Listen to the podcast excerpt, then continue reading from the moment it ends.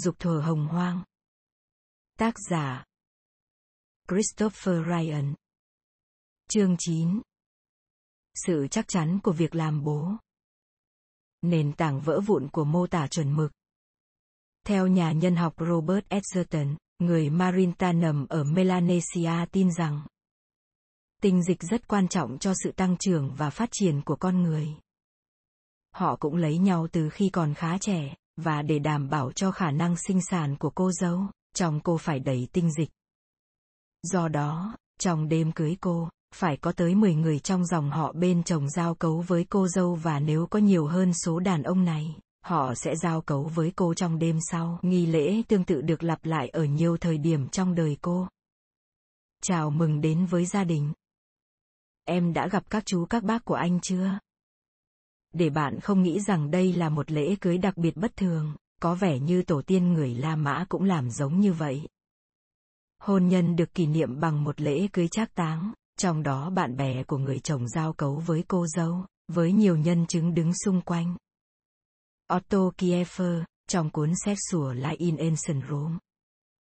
Tạm dịch Đời sống tình dục thời La Mã cổ đại xuất bản năm 1934, giải thích điều này từ cách nhìn của người La Mã. Các quy luật vật lý và tự nhiên thật xa lạ, thậm chí trái với mối quan hệ hôn nhân. Theo đó, người phụ nữ bước vào hôn nhân phải chuộc lỗi với mẹ tự nhiên vì đã thiếu tôn kính với người, rồi trải qua một thời kỳ làm điếm miễn phí, trong đó cô mua lấy sự trinh bạch của hôn nhân bằng tính dâm giật sơ khai. Trong nhiều cộng đồng, những trò tay quái dâm đãng như vậy tiếp tục diễn ra sau cả đêm cưới. Người Kulina ở Amazon có nghi lễ gọi là Datse Ibenitawi. Lệnh lấy thịt.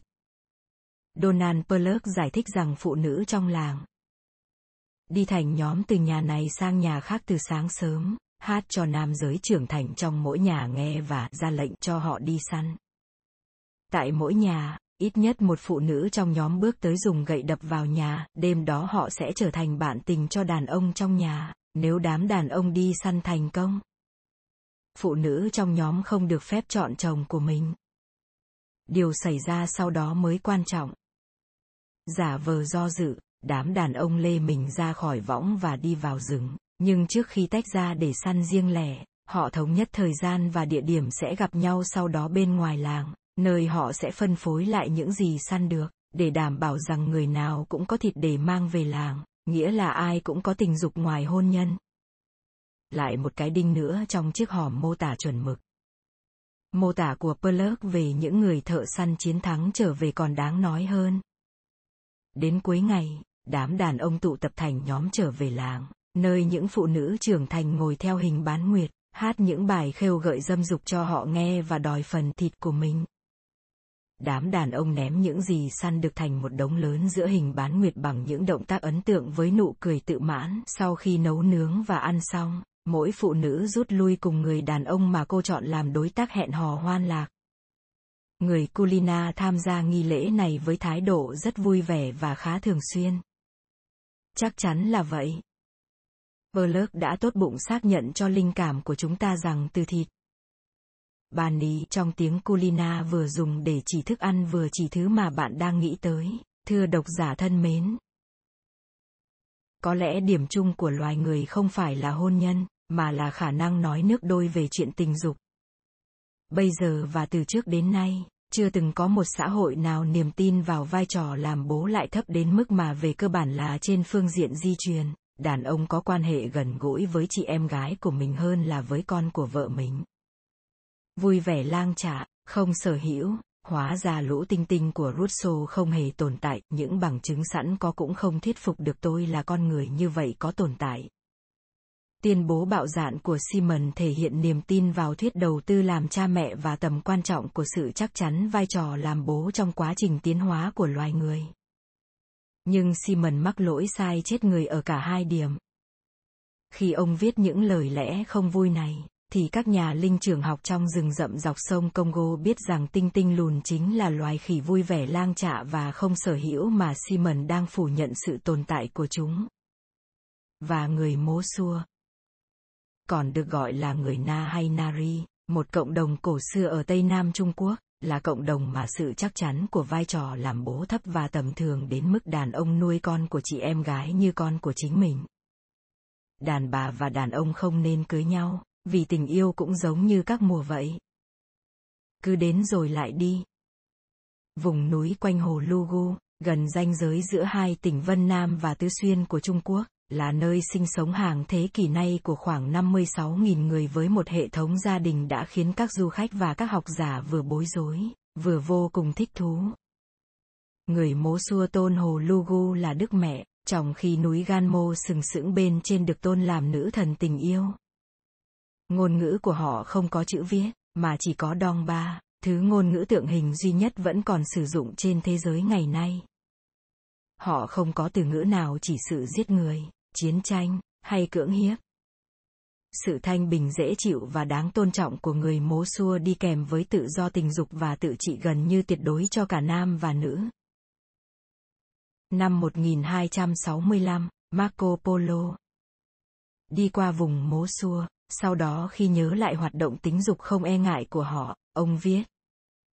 Họ không cảm thấy khó chịu khi người nước ngoài, hay bất cứ người đàn ông nào khác, quan hệ với vợ, con gái, chị em gái, hay bất cứ người phụ nữ nào khác trong nhà mình. Trên thực tế, họ xem đây là một lợi ích lớn, bảo rằng thần thánh sẽ sẵn sàng ra ơn và ban cho họ vô số của cải vật chất. Vì thế họ hào phóng chia sẻ phụ nữ với người ngoài nhiều lần, Polo viết, chỉ cần nháy mắt và ra hiệu, một người nước ngoài đã đắm mình trên giường suốt 3-4 ngày với vợ của một tay khờ tội nghiệp. Là đàn ông Ý, Polo hoàn toàn hiểu sai bản chất cấu trúc gia đình của người mố xua. Ông nhầm tưởng sự sẵn sàng về mặt tình dục của phụ nữ là một món hàng do đàn ông điều khiển, trong khi trên thực tế, đặc điểm đáng ngạc nhiên nhất của hệ thống mố xua chính là sự tự chủ tình dục được tất cả các thành viên trưởng thành, cả phụ nữ lẫn đàn ông bảo vệ mãnh liệt. Người mố xua gọi cách sắp đặt của mình là sis nghĩa là đi. Như dự tính, hầu hết các nhà nhân học đều nhầm khi gọi hệ thống mố xua là cưới đi, và đưa người mố xua vào danh sách rất hoàn chỉnh những nền văn hóa có tập quán hôn nhân. Bản thân người mố xua không nhất trí với cách miêu tả này về hệ thống của mình.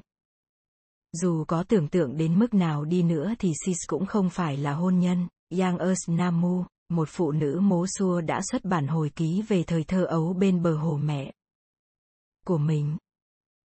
Sis chỉ là cách thức viếng thăm và chẳng liên quan gì đến việc thề thốt, trao đổi tài sản, chăm sóc trẻ em, hay kỳ vọng trung thủy. Ngôn ngữ mố xua không có từ nào để chỉ vợ hay chồng, chỉ có từ Azu, nghĩa là bạn bè. Người mố xua theo mẫu hệ và làm nông nghiệp, tài sản và tên gọi gia đình được truyền từ mẹ sang con gái, vì vậy gia đình tập trung quanh phụ nữ. Khi con gái trưởng thành ở khoảng 13, 14 tuổi, cô được sở hữu một phòng ngủ riêng mở cả vào sân trong của nhà mình lẫn ra ngoài đường bằng một cánh cửa riêng. Con gái mố xua được toàn quyền tự quyết đối với người nào bước qua cánh cửa riêng này vào Babawago. Phòng hoa của cô. Luật lệ nghiêm khắc duy nhất là khách của cô phải ra đi trước lúc mặt trời mọc. Đêm tiếp theo. Hoặc muộn hơn trong đêm đó. Cô có thể có một tình nhân khác nếu muốn người ta không kỳ vọng vào bất cứ cam kết nào, và bất cứ đứa trẻ nào cô có đều sẽ được nuôi trong ngôi nhà của mẹ cô, với sự giúp đỡ của các anh em trai và của cả cộng đồng. Nhớ lại thời thơ ấu của mình, Yang Earth Namu gần như lặp lại mô tả của Melidema Perchis Sam về thời thơ ấu của ông ở châu Phi, bà giải thích.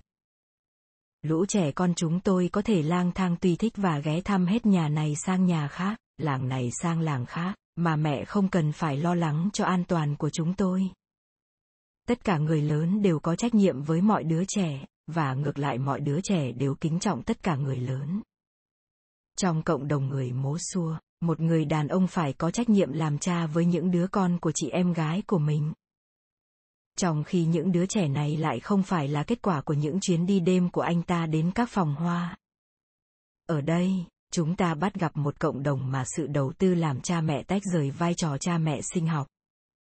Trong tiếng mố xua, từ U mang nghĩa là bố và chú. Thay vì chỉ có một ông bố, trẻ em mố xua được nhiều người chú chăm sóc. Theo đó, Yang Earth Namu viết, chúng tôi cũng có nhiều mẹ và gọi các gì của mình bằng cái tên Azeami, nghĩa là mẹ nhỏ.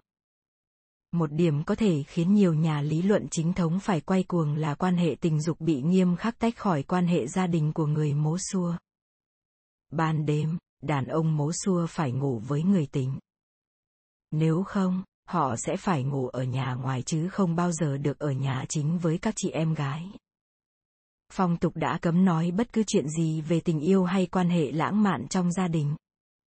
Mỗi người đều phải cực kỳ tuân thủ. Cả đàn ông và phụ nữ đều được thoải mái làm những gì mình muốn trong quan hệ riêng tư, nhưng họ phải tôn trọng sự riêng tư của nhau. Cơ chế của quan hệ Asia, theo cách gọi của người mố xua, là tôn trọng gần như thiêng liêng quyền tự chủ của mỗi cá nhân. Dù là đàn ông hay phụ nữ. Kayua, một nhà nhân học Trung Quốc, tác giả của cuốn A Society Without Father or Husband. Tạm dịch. Một xã hội không có bố hay chồng, giải thích. Không chỉ đàn ông và phụ nữ được tự do nuôi dưỡng bao nhiêu quan hệ Asia tùy thích và chấm dứt lúc nào cũng được, mỗi người đều có thể đồng thời có vài Asia, dù là chỉ trong một đêm hay cả một giai đoạn dài. Các mối quan hệ này không được bảo đảm lâu dài, chỉ đến chừng nào hai người còn gặp nhau. Khi khách rời nhà của người phụ nữ, quan hệ Asia của họ được xem như chấm dứt, Kaiua cho biết. Không có khái niệm Asia mang nghĩa tương lai. Quan hệ Asia chỉ tồn tại tức thời và thuộc về quá khứ, mặc dù một cặp có thể gặp đi gặp lại bao nhiêu lần cũng được.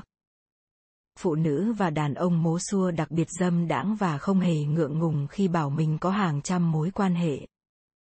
Theo cách nhìn của họ, hứa hẹn hoặc đòi hỏi trung thủy mới đáng xấu hổ. Lời thề trung thủy được xem là không thích hợp. Đó chỉ là một nỗ lực đàm phán hoặc trao đổi. Quan hệ Asia, Kaiua viết, là mối quan hệ thuần túy mang tính cá nhân. Đối với người mố xua, công khai thể hiện ghen tuông bị xem là hung hăng, hoặc là tiềm tàng sự xâm phạm quyền tự chủ thiêng liêng của người khác, do đó sẽ bị chế giễu hoặc khinh thường.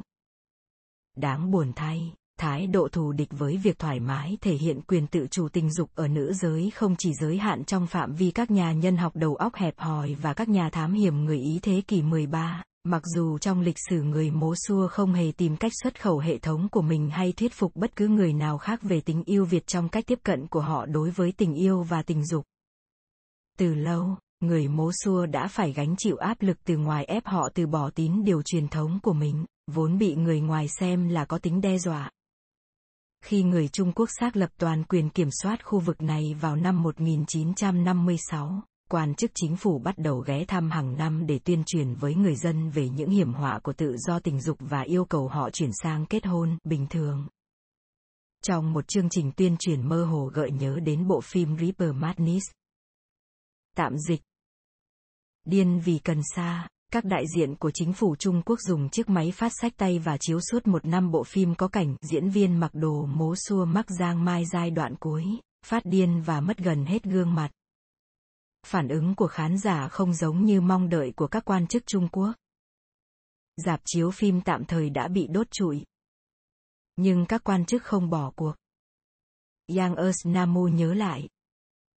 Họp hành hết đêm này sang đêm khác, họ kêu gọi, phê bình và thẩm vấn quan chức Trung Quốc phục kích đàn ông trên đường đến nhà tình nhân, lôi các cặp đôi ra khỏi giường và bắt họ trần chuồng trước mắt người thân. Khi những chiến thuật áp đặt này cũng không hiệu quả, chính quyền nhất quyết mang hoặc biểu thị phép tắc đến cho người mố xua. Họ cắt đứt các nguồn cung thiết yếu về hạt giống và quần áo trẻ em. Cuối cùng, buộc phải khuất phục, nhiều người mố xua đồng ý tham gia lễ cưới do chính quyền tài trợ, mỗi người được cấp cho một tách trà, một điếu thuốc, mấy cái kẹo và một tờ giấy chứng nhận. Nhưng những thủ đoạn cưỡng chế này không được lâu dài. Tác giả du hành Cynthia ban ghé thăm hồ Lugu năm 2006 và nhận thấy hệ thống của người mố xua vẫn nguyên vẹn, dù chịu áp lực từ khách du lịch Trung Quốc, giống như Marco Polo 750 năm trước, vốn hiểu nhầm sự tự chủ tình dục của phụ nữ mố xua là mại dâm. Mặc dù thái độ không hề rụt rè đã thu hút sự chú ý của cả thế giới đến với người mố xua, Ban viết, tình dục không phải là tâm điểm vũ trụ của họ. Cô viết tiếp. Tôi nghĩ đến cuộc ly dị cay đắng của bố mẹ mình, đến những người bạn thời thơ ấu phải ly tán và bị hủy hoại vì mẹ hay bố quyết định ngủ với một người khác. Tôi nghĩ, Hồ Lugu không hẳn là vương quốc của phụ nữ mà là vương quốc của gia đình. Mặc dù họ không có các chính trị gia và nhà truyền giáo tán dương về giá trị gia đình. Không có những thứ như gia đình tan vỡ, không có các nhà xã hội học siết tay với bà mẹ đơn thân, không có kiệt quệ kinh tế hay xấu hổ nhục nhã khi bố mẹ chia tay. Ngổ ngáo và tự tin, một cô gái từ mố xua sẽ lớn lên trong sự yêu thương của một vòng họ hàng cả nam lẫn nữ khi cô tham gia nhảy múa và mời một chàng trai về phòng hoa của mình, dù đó là vì tình yêu, hay dâm dục, hay bất cứ điều gì mà mọi người gọi khi họ đang trong cơn hưng phấn, tiết ra hormone và thở gấp. Cô sẽ không cần chàng trai đó. Hay bất cứ người nào khác. Phải có nhà, phải xây dựng gia đình, cô đã biết trước là cô sẽ luôn có cả hai thứ đó. Cách yêu và quan hệ tình dục của người mố xua rất có thể sẽ bị hủy hoại trong những thập kỷ tới. Nhưng từ đây cho đến lúc đó, sự kiên trì của họ trước áp lực thích nghi cực lớn vẫn là một ví dụ thách thức ngạo nghễ, không thể phủ nhận đối với mô tả chuẩn mực về hoạt động tính dục của loài người.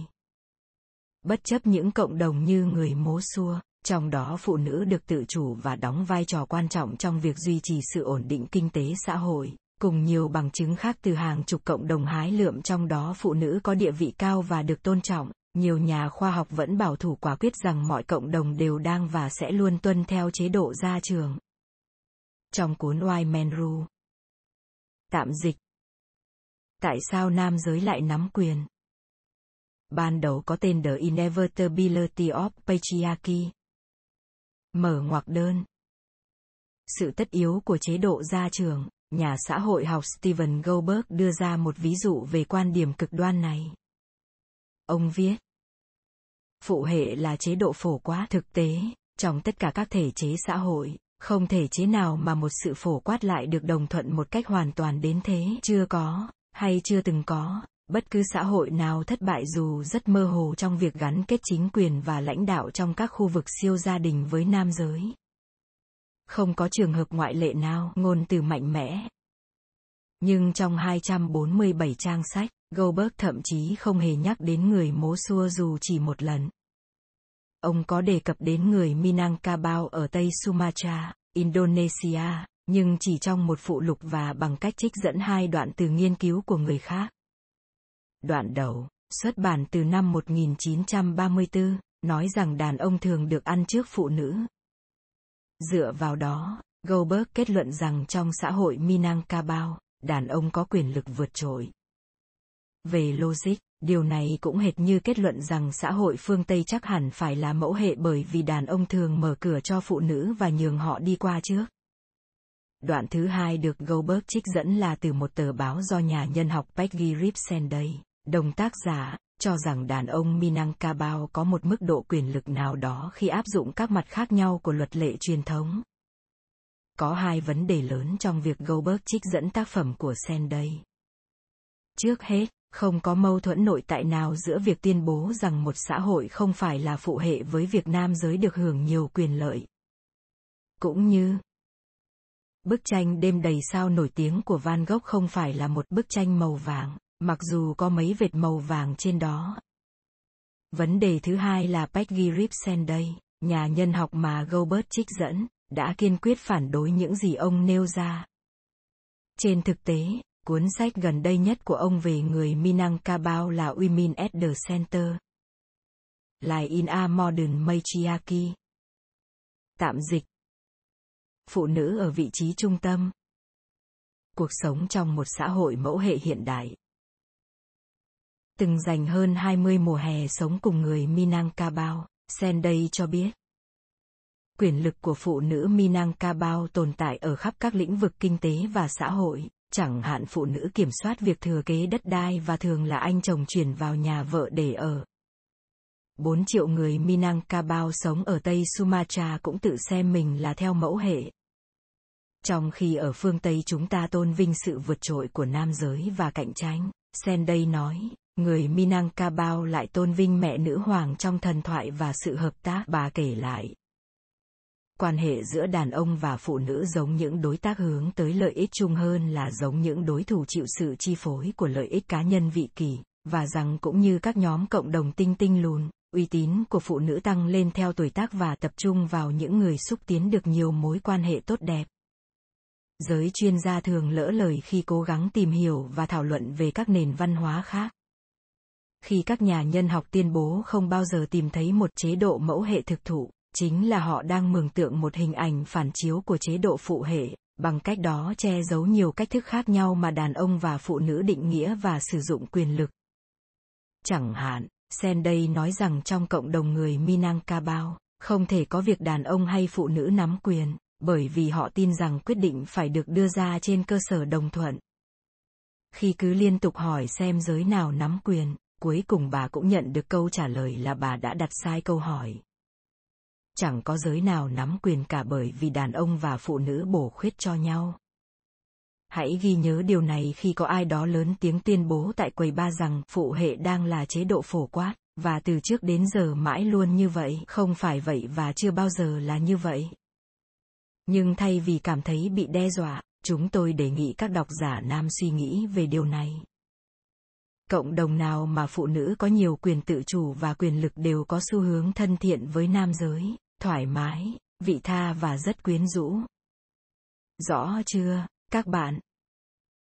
Nếu bạn không cảm thấy hài lòng với lượng cơ hội tình dục trong đời mình, cũng đừng trách phụ nữ. Hãy để họ đảm đương và xem điều gì sẽ xảy ra. Giống như ở loài tinh tinh lùn, khi liên minh con cái là quyền lực xã hội tối thượng và bản thân mỗi con cái không cần phải sợ những anh chàng to lớn hơn mình, xã hội loài người mà trong đó phụ nữ ngổ ngáo và tự tin.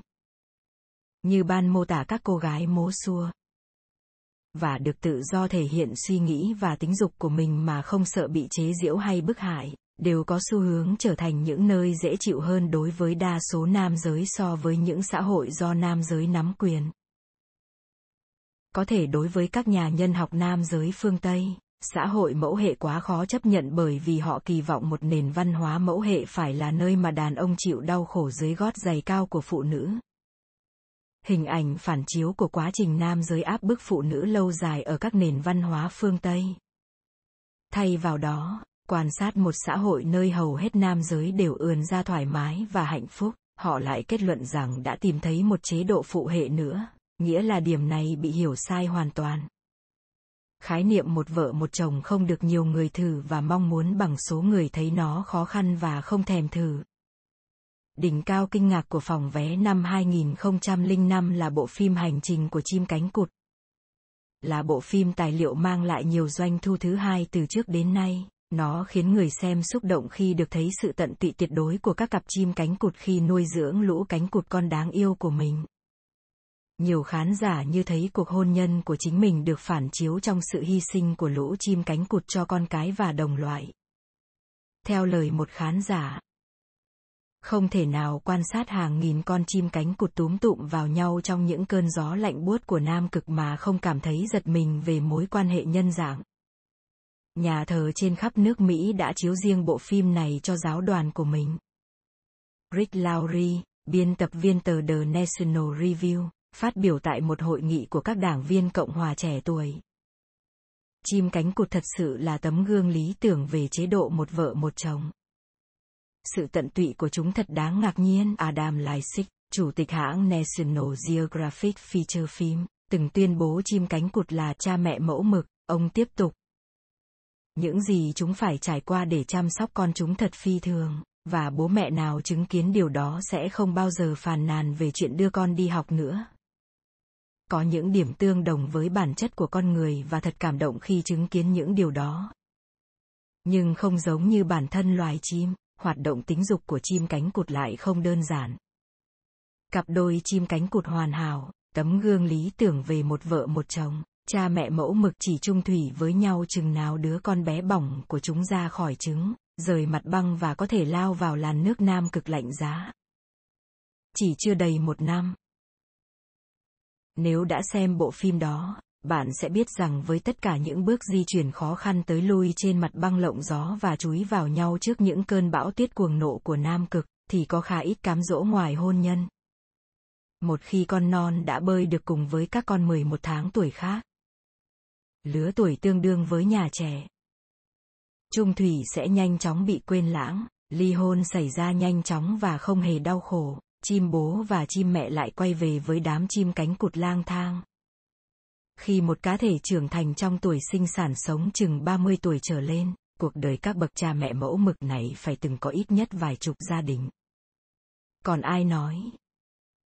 Tấm gương lý tưởng một vợ một chồng nữa không? Dù bạn thấy bộ phim này ngọt ngào đến phát ngấy hay thú vị, hãy xem thêm một bộ phim táo bạo đến trần trụi để so sánh hành trình của chim cánh cụt với gặp gỡ nơi cùng trời cuối đất của Werner Herzog. Bộ phim tài liệu của Hedgehog về Nam Cực là một kiệt tác về nhiếp ảnh với nhiều cuộc phỏng vấn với các nhân vật nổi bật, trong đó có tiến sĩ David Enley, một nhà sinh thái biển rất hài hước đã nghiên cứu chim cánh cụt ở Nam Cực suốt hai thập kỷ nay. Trước cách hỏi hài hước của Hedgehog, Enley cho biết đã chứng kiến các trường hợp chim cánh cụt sống tay ba, trong đó hai con trống thay nhau chăm sóc trứng cũng như phục vụ tình dục của một con mái trong khi lũ chim mái nhận được những viên sỏi xây tổ tốt nhất. Chuột đồng thảo nguyên được cho là một ví dụ mẫu mực về chế độ một vợ một chồng. Theo một bài báo, chuột đồng thảo nguyên. Loài gặm nhấm đứng trên hai chân thuộc về bình nguyên và thảo nguyên. Được xem là loài trung thủy gần như tuyệt đối. Chúng tạo thành cặp đôi sống chung tổ. Cả con đực lẫn con cái đều tích cực bảo vệ lẫn nhau bảo vệ lãnh thổ và bảo vệ con non. Con được tích cực làm bố và nếu một trong hai con chết đi thì con còn sống sẽ không tiếp nhận bạn tình mới nào. Nghĩ tới cảm giác lo sợ mà Darwin gặp phải cách đây 150 năm khi ông dám so sánh con người với loài khỉ, thật kinh ngạc khi thấy sự dễ chịu của các nhà khoa học đương đại khi so sánh hành vi tình dục của người với chuột đồng thảo nguyên. Chúng ta đã từng so sánh mình với thiên thần giờ đây lại thấy mình được phản chiếu trong loài chuột đồng thảo nguyên hèn mọn. Nhưng C. Su Carter và L. Ghét, hai người từng nghiên cứu cơ chế sinh học của chế độ một vợ một chồng ở chuột đồng thảo nguyên và nhiều loài khác trong 35 năm, lại rất rõ rằng độc quyền tình dục không phải là đặc trưng của chế độ một vợ một chồng. Thomas Insen, Giám đốc Viện Thần Kinh Quốc gia, Nguyên giám đốc trung tâm linh trưởng Yekis đồng thời là chuyên gia về chuột đồng thảo nguyên, nói rằng những người hiểu biết đều có quan điểm không mấy đề cao về sự trung thủy của loài chuột đồng thảo nguyên. Chúng ngủ với bất cứ con nào nhưng lại chỉ ngồi bên cạnh bạn tình của mình mà thôi. Hẳn phải là dân Pháp. Thế thì có một câu. Lúc nào cũng dành cho phụ nữ, vì một lý do nào đó, như sau. Nếu tìm kiếm sự trung thủy, hãy cưới một con thiên nga. Vậy còn thiên nga thì sao? Đã từ lâu người ta tin rằng nhiều loài chim sống trung thủy bởi quá trình ấp trứng và nuôi con 24 phần 7 cần đến cả hai bố mẹ. Giống như với con người, các nhà lý luận mang tư duy đầu tư cho rằng đàn ông chỉ hỗ trợ khi biết chắc chắn đấy là con đẻ của mình. Nhưng gần đây, Việc thử ADN với mức giá vừa phải đã làm xuất lộ những lỗ hổng khó chịu trong câu chuyện này. Patricia Adegawati, một nhà sinh thái học hành vi, cho biết, mặc dù một cặp sơn ca cùng nhau xây tổ và nuôi con nhưng bình quân có 15 đến 20% chim non không phải là con của con đực trong mối quan hệ này. Sơn ca không phải là loài chim biết hót dâm đãng bất thường. Nghiên cứu ADN ở chim non của khoảng 180 loài chim biết hót trước đây vẫn được cho là trung thủy cho thấy khoảng 90% trong số đó không hề ngoan đạo. Thiên Nga, than ôi, không thuộc về thiểu số đoan chính. Vậy nên nếu bạn tìm kiếm sự trung thủy thì hãy quên thiên Nga đi nhé. Đấy là một đặc trưng lạ lùng cho một giống loài quá ư ưa thích hoạt động tình dục ngoài vợ chồng. Chất keo gắn kết mô tả chuẩn mực chính là giả định cho rằng từ cưới và từ giao cấu có chung nghĩa khi dùng, giống như từ ăn hay từ sinh con. nhưng bất kể chúng ta sử dụng thuật ngữ gì cho mối quan hệ đặc biệt vốn được cộng đồng chấp thuận vẫn thường tồn tại giữa đàn ông và phụ nữ trên thế giới thì nó vẫn sẽ không bao giờ truyền cho vũ trụ những biến thể mà giống loài chúng ta tìm ra phải chăng một vợ một chồng là lẽ tự nhiên đúng vậy, con người gần như không bao giờ phải bị dụ dỗ mới thành đôi thành cặp. Trên thực tế, chúng ta thực hiện điều này một cách tự nhiên. Chúng ta tán tỉnh. Chúng ta say mê. Chúng ta phải lòng nhau. Chúng ta cưới. Và đại đa số chúng ta mỗi lần chỉ cưới một người. Quan hệ kết đôi là đặc trưng của con người. Helen fisher hôn nhân, giao phối, và tình yêu là những hiện tượng được xã hội xây dựng và mang rất ít hoặc không mang ý nghĩa chuyển đổi nào bên ngoài một nền văn hóa nhất định những ví dụ mà chúng tôi ghi lại về vô số trường hợp tình dục tập thể mang tính chất nghi lễ, trao đổi bạn tính ngoại tình thoải mái, không bị kiểm soát và tình dục liên tục được cộng đồng chấp nhận đều xuất hiện ở những nền văn hóa mà các nhà nhân học khẳng định là một vợ một chồng chỉ vì họ xác định rằng ở đó diễn ra thứ gọi là hôn nhân. Chẳng trách mà có biết bao người quả quyết rằng hôn nhân, một vợ một chồng và gia đình hạt nhân là phổ quát ở loài người. Với cách hiểu mang tính gán ghép như vậy về các khái niệm kể trên, ngay cả chuột đồng thảo nguyên, những sinh vật ngủ với bất kỳ ai cũng được xem là trung thủy.